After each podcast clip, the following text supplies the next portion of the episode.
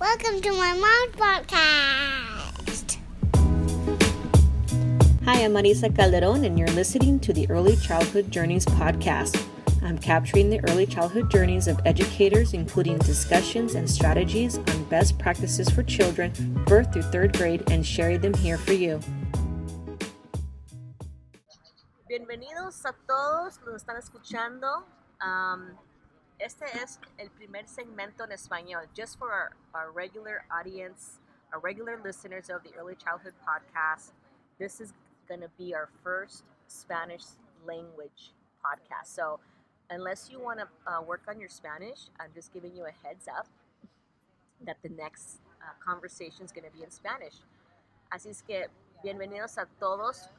Voy a empezar con que este segmento es parte de un segmento que espero que sea uno de, de varios que, que, lo voy a llamar Crónicas Chilindrinas.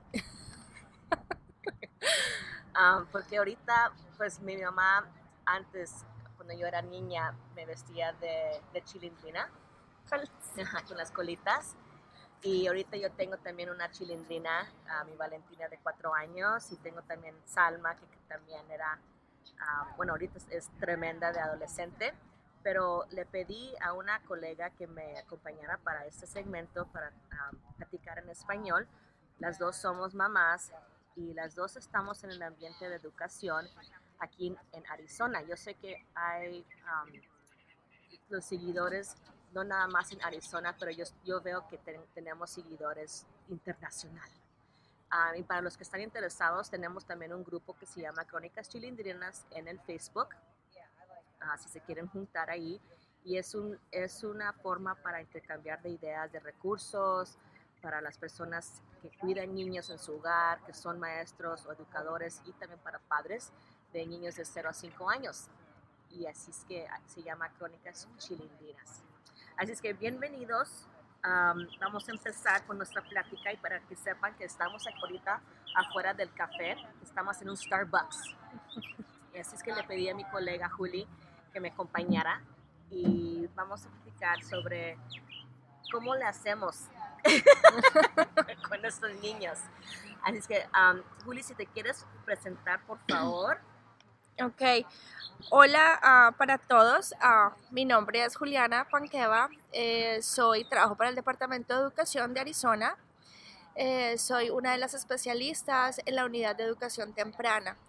Yo manejo las finanzas de la unidad, manejo los presupuestos y los fondos que vienen del gobierno federal para el estado de Arizona, también como algunos pequeños fondos que vienen de First Things First para la unidad temprana. So, básicamente, uh, eso hago, manejo el presupuesto de nuestra unidad. So, así es que estás en el ambiente de educación, pero en la área como fiscal. Ajá, exactamente, fiscal. Sí, eh, hago monitorías fiscales para los distritos escolares y también para algunos uh, programas privados que reciben el Preschool Development Grant. Yes.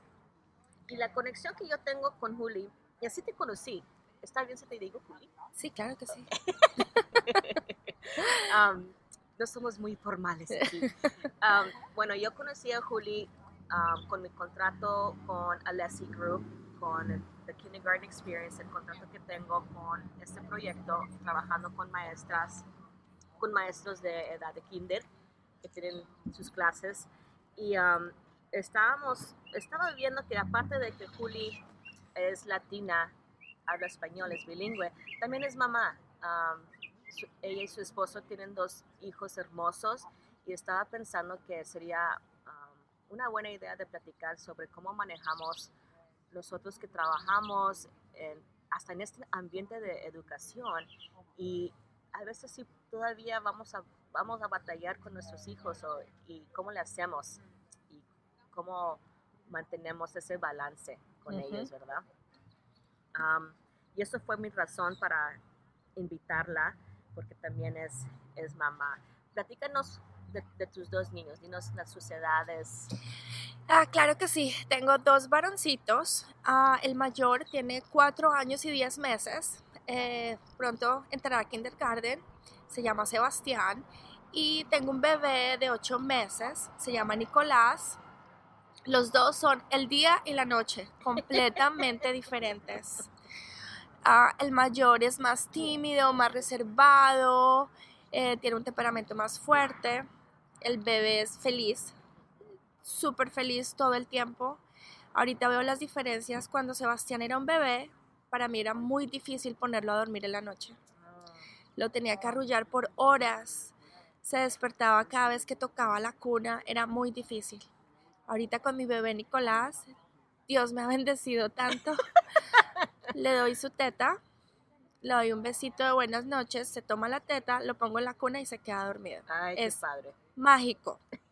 wow. El día y la noche. Eh, esos son mis dos bebés. Experiencias completamente diferentes. Ahora, algo, ¿quién te ayudó? Porque yo me acuerdo cuando yo tuve la, la mía, la primera, y Salma tiene 17 años, ¿ok? Y si no fuera por, gracias a Dios, a mi mamá, y, y- híjole, no sé cómo lo hubiera logrado. Yo sé que muchas veces no tenemos nuestras familias, Ujú. tenemos comunidades que tenemos nuestros niños y no tenemos ese apoyo de o nuestras familias. ¿Cómo le hiciste? Eh, muy difícil. eh, tampoco tengo mi familia en Arizona. No tengo a ¿Niños nadie. de dónde? ¿De su familia? Ah, yo soy de Colombia. Toda mi familia vive en Colombia. Mis papás, mi hermano y todos mis tíos. Toda mi familia vive en Colombia. Mi esposo también es de Colombia. Toda su familia vive en la Florida. Entonces aquí en Oh. Arizona somos solamente nosotros dos. Sí. Entonces, no sé, siempre le hemos, entre los dos, él, él me ayuda en todo, él es muy buen papá, él es muy buen esposo y él me ayuda en todo, él, él limpia, él cocina cuando tiene que cocinar, él, todo es, siempre es un equipo. Eso es lo importante, que tengas ese equipo, ¿verdad? Ahora, sabemos que tus dos niños son como, son bien diferentes, ¿verdad? También, también las mías, bien diferentes. ¿Cuáles son algunas frustraciones ahorita que tienes um, siendo mamá con los niños, con tu hijo? Con, um, Con Sebastián tal vez. sí, tengo todas las frustraciones, bueno, tengo muchas frustraciones con Sebastián. Y Sebastián es el que tiene, que va, que va a cumplir cinco, Cinco años, sí, que va a entrar a kindergarten. Ah, con él, ah, emocionalmente, eh, creo que no es maduro suficiente para manejar situaciones nuevas. Entonces, eh, berrinches, eh, pues, es muy, él Sí. muy berrinchoso. También hacer amigos. Para él es muy difícil hacer amigos por lo tímido que es. Y también pienso que por su edad. Mm, Entonces es muy difícil para él integrarse a un nuevo grupo y preguntar cómo puede jugar, si puede jugar y luego también salir del juego. Para él es muy difícil eso. Y conectarse con otras personas. Él es, pienso que él es introvertido, pienso que él le gusta trabajar solito en sus proyectos y para mí eso es muy frustrante porque yo no soy así. Ya, A mí me encanta hacer amigos, me encanta salir, me encanta más mucho más sociable que Sebastián. Entonces para mí eso ha sido muy, muy, muy difícil.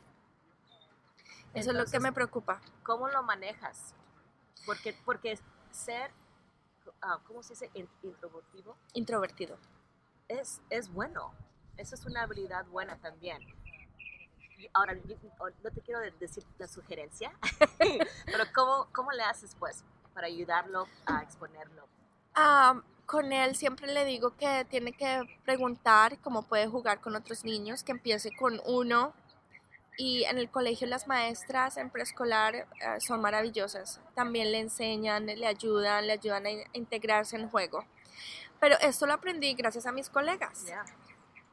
Si no fuera por mis colegas, yo no sabría.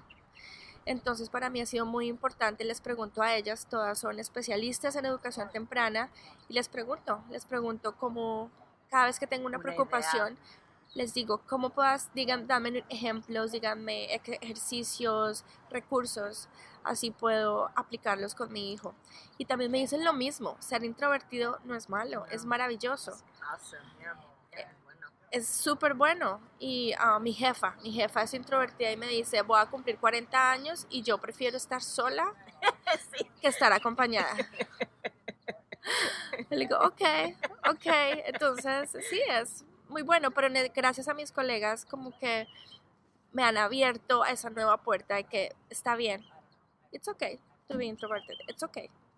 Jugar solito es okay. ah, hacer trabajo independiente. That's okay.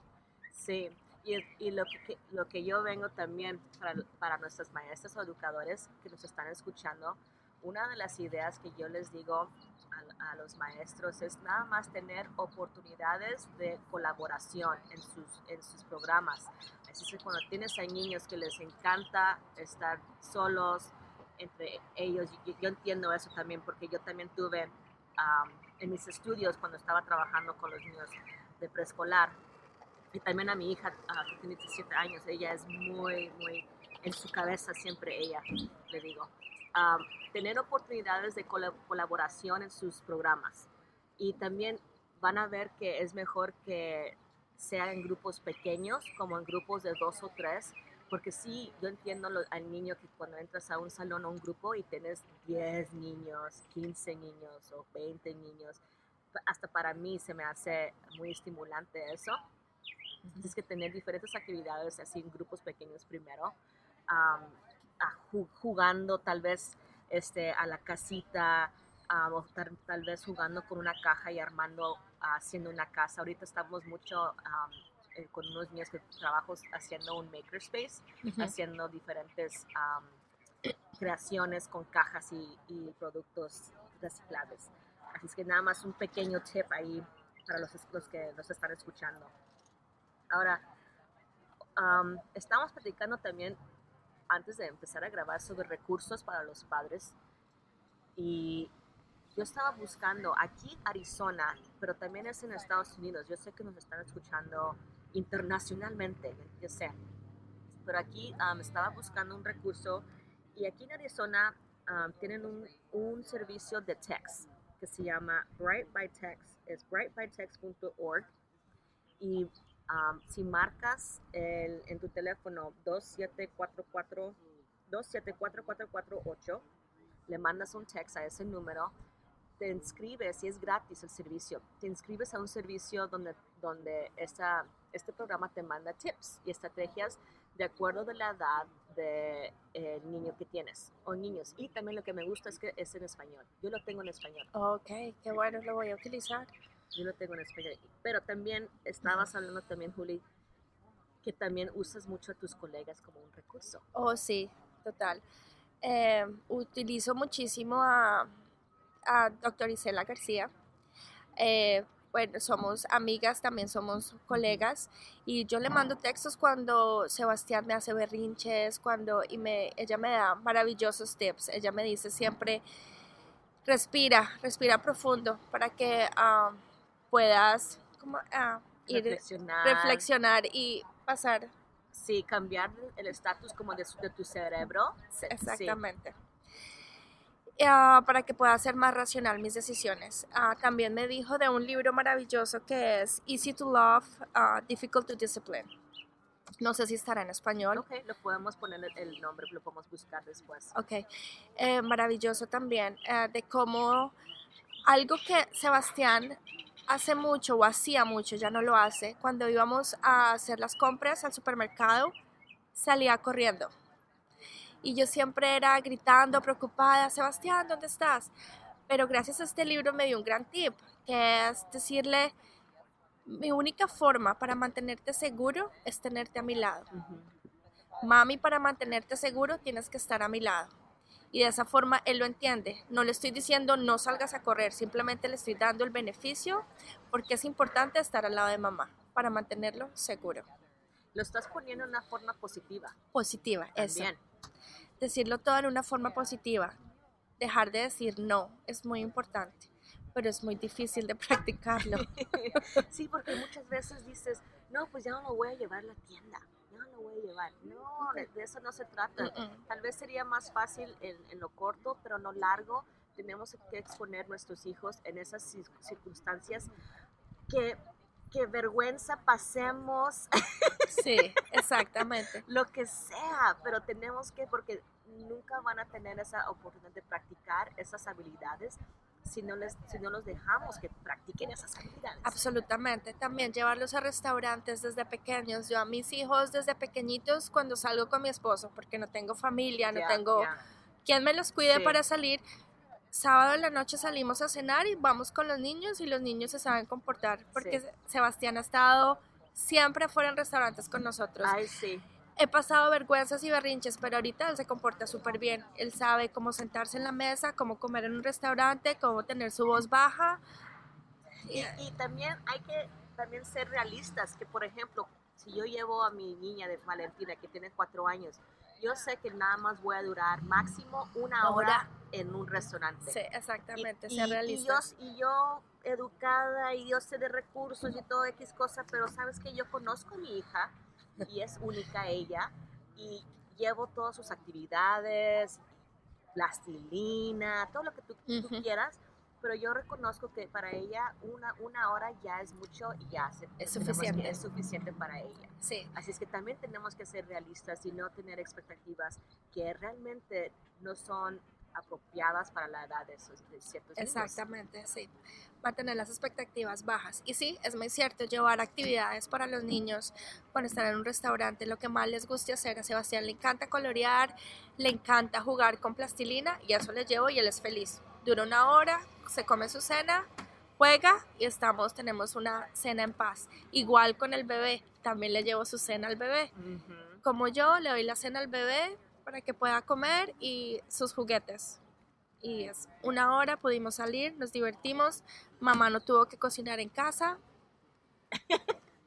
Perfecto. todo está perfecto. Me acuerdo de um, esta semana, precisamente, me- estoy recordando de, un- de una situación. Cada semana mi mamá cuida a mi niña ah, por un día. Y la otra vez me acuerdo que me dijo que la llevó al parque y que batalla para que se regrese ya cuando es tiempo para regresarse a la Ah. casa. Que no se quiere bajar del columpio o, Ujú. o la resbaladera, lo que tú- know, y no se quiere venir, no se quiere venir tu hija.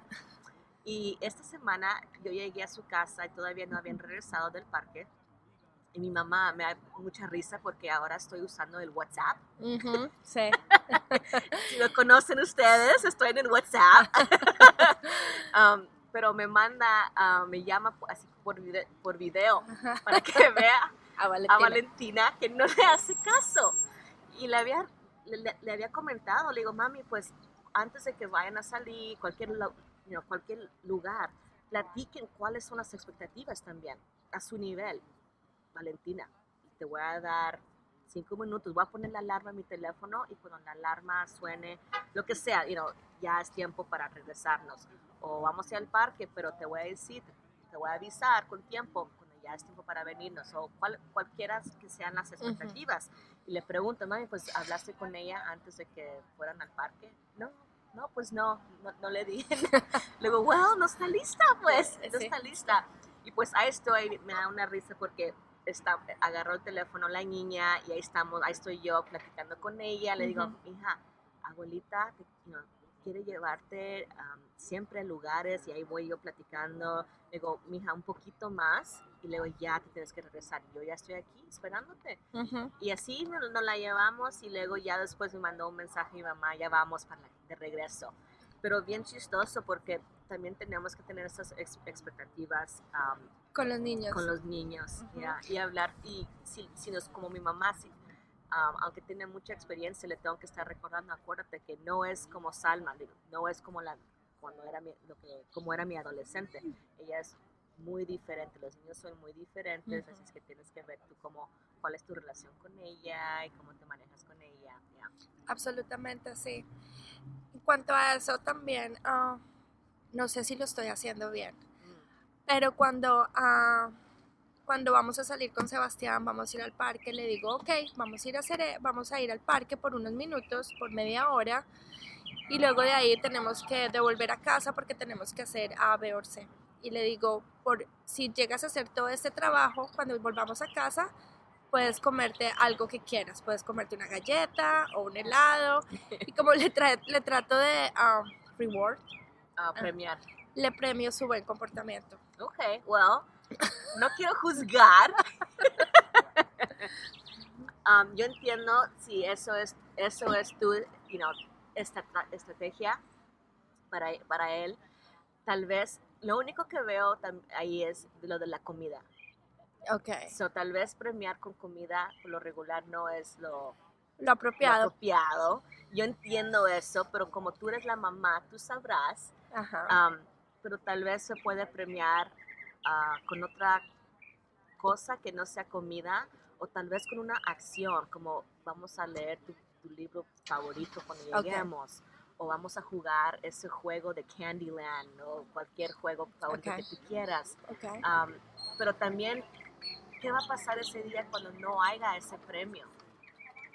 ¿Cómo lo va a manejar él? Así es que tal vez no, no cada situación Ujú. va a tener su premio. Eso, eso es lo- el problema, porque también ah, pasa que cada vez les, les decimos y es el día que no podemos cumplir con eso, ¿Qué va a ¿qué pasar? va a pasar? Si va a empezar con un berrinche, si lo va a poder manejar. Entonces, ¿qué se hace? Pues se tiene que te- te tener un premio No, no se tiene que tener un premio. ¿Qué puede pasar si le digo gracias por hacer, si él está haciendo el trabajo, lo que está, las expectativas las está cumpliendo? reconocerlo. A, a mí me gusta más as- una acción con el niño, Ok. Una acción. una acción. Pero que, pero tal vez este, vamos a, vamos a, tú y yo vamos a cocinar juntos o Ok. una, un tipo de, de calidad, quality time, pero que no solamente sea para es- esas experiencias, siempre hacemos un esfuerzo de hacer una actividad con ellos de todos Ok, ujú. modos, pero que no sea la excepción. Ok. Ok, más o menos. Y los que nos están escuchando, si ustedes tienen algunas sugerencias también para nosotros, ah, mándenme un mensaje. Estoy en Twitter, en el arroba MC Salma. S-A-L-M, así como Salma Hayek. Me pueden mandar mensaje también. Porque me interesa los- las sugerencias de los que nos están escuchando. Ahora, vamos a ver, una actividad familiar. Estamos hablando de qué nos gusta hacer con los niños, que nos encanta salir a, como dice mi mamá, nos encanta ir salir a tragar. ¿Verdad? Sí. Cualquier pretexto para salir en la calle nosotros. Am, ¿Qué es una actividad que ustedes de familia les gusta hacer? Oh, nos encanta ir al zoológico. Oh, y ahorita en Arizona el clima se presta. Es maravilloso. Tenemos la oportunidad de eh, ser miembros del zoológico de Arizona y nos encanta ir allá. Sebastián le puede pasar horas viendo los animales, le encanta y es maravilloso para mí, para mi esposo poder caminamos, hacemos un picnic cada vez que vamos al zoológico. Ah, Sebastián se entretiene con los animales, el bebé está en el stroller calladito, feliz porque estábamos paseando, es una actividad súper relajante. Ay, sí. El zoológico nos encanta. Ahora, no, no te vayas a hacer reír, ¿ok? Bueno, sí te puedes reír. Ahorita, nos- nosotros, no sé, yo creo que es por, ex- por mi esposo, pero no sé por qué, pero les encanta, quieren siempre ir a Chick-fil-A. al Chick-fil-A, a los juegos ahí, y no sé, ahí estamos viendo y jugando, hasta mi hija se mete en los tubos con mi, con mi niña, bien grande que está Salma, um, y se pone a jugar. Eso y um, nos, nos encanta subirnos al metro, aquí en tren de metro. Es como un paseo. ¿Sí? Sí. Nunca lo he hecho. Ay, les encanta a los niños, es un paseo y es gratis. Sí, es gratis. Y um, lo que pasa aquí, yo vivo en ah, la ciudad de Mesa, aquí en Arizona, uh, fuera de Phoenix, y está el metro, el tren es el tren sobre la, la calle, y um, se para en, enfrente de un parque en el centro de Mesa. Así es que vamos, tomamos el metro, vamos a Chick-fil-A, y luego tomamos el metro, ah, y es gratis para los niños, y luego nos, nos bajamos ahí en el parque, el nuevo parque que está en el centro de mesa. Qué chévere. Y les le encanta, le encanta. Voy a hacer eso con Sebastián. Ay, les encanta. Am, y lo, para terminar, a ver, ¿qué es algo? Porque sabemos que te pues, convives mucho con tus niños, en entre familia, pero cuando te tienen, cuando te dan esa oportunidad de estar tú sola. Ay, cómo gozo esas oportunidades. Como ir al supermercado sola. Pero qué chistoso, ¿verdad? Sí. Ok, ok, pero espérate. ¿Cuál- ¿Cómo lo balanceas? ¿Qué- ¿Qué te gusta hacer para bajarte el estrés, para quitarte, balancearte, pues? Ah, Aparte de ir al supermercado sola. sola. Ah, intento ir al gimnasio tres veces a la semana. Media hora sola en el Stairmaster, media hora. Me siento como una nueva persona. ¡Wow! media bien, hora. Qué bien. No necesito más. Media hora pongo a los niños en la cama. Mi esposo se queda lavando los platos de la cena y me voy al gimnasio. 30 minutos es lo único que necesito y me siento eso. Hace muchas cosas buenas por mí. Ay, qué padre. Y para las personas que no tienen acceso a un gimnasio, sal a caminar por 30 Sí. minutos o saltar el lazo, saltar soga. ¡Oh, sí es cierto! Salten por 10 minutos, es maravilloso, las endorfinas y te hace sentir tan bien. Sal al patio, coge la soga y salta por 10 minutos. A veces hago eso cuando no tengo tiempo de ir al gimnasio porque ya está muy tarde Sí, sí, sí. o porque estoy muy cansada. Cojo el lazo, voy al patio y salto por 10 minutos. Es... Oh, qué buena sugerencia. Ujú.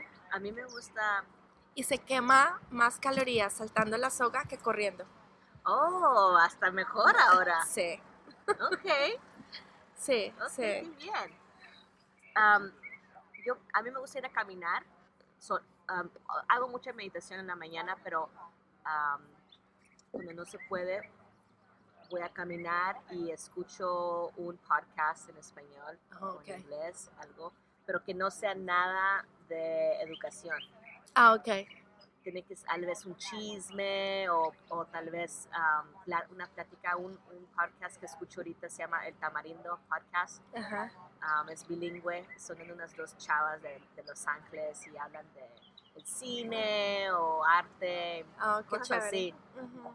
algo que no te- tenga que ver con cosas de- del trabajo.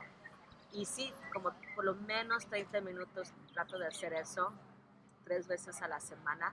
Um, si se puede, o los domingos en la mañana. Pero está difícil para salir porque siempre me quieren acompañar. Sí, sí, es mejor en la noche, cuando Ajá, todo el mundo está en la cama, más fácil. Sí, más fácil, más fácil.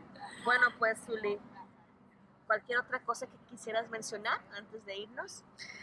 Am, oh, sí, algo súper importante, respirar cuando uno se siente frustrado como mamá, como papá. Respirar, eh, de verdad que hace la diferencia. Respirar antes de actuar, sí que hace la diferencia. Y no, involucra, y no involucrarse con los niños cuando hacen berrinches. Yes, yes, gracias. déjalos hacer el berrinche, que lo saque, que lo saque de su sistema y luego ahí sí que tú estés ahí para que ellos sepan que, sí. que lo estás apoyando. Pero respirar, wow. Y Cela me dio ese tip, respirar. Ha cambiado mi vida y ha cambiado, soy más paciente. Eh, siento que como persona soy mucho más tolerante. Respirar, tan sencillo. Respirar cuando te sientes frustrado. Es bien importante reconocer eso. Eso es que, cuando que estás Frustrado. frustrado y sabes qué, necesito respirar y tal vez necesito removerme de esta situación unos dos minutos. Así yo lo hacía con adolescente, dos minutos, porque ahorita tal- soy yo, no eres, no, no eres tú, soy yo la que necesito un Un tiempo, ajá, Un tiempo exacto. fuera. Un tiempo fuera, exactamente. Respiren, por favor, cuando sientan frustra- frustración, respiren. Con los niños, con sus colegas, con su familia, respiren. Ya, ya. Muchas gracias, Juli. Claro que sí, gracias a ustedes, gracias a ti, Marisa.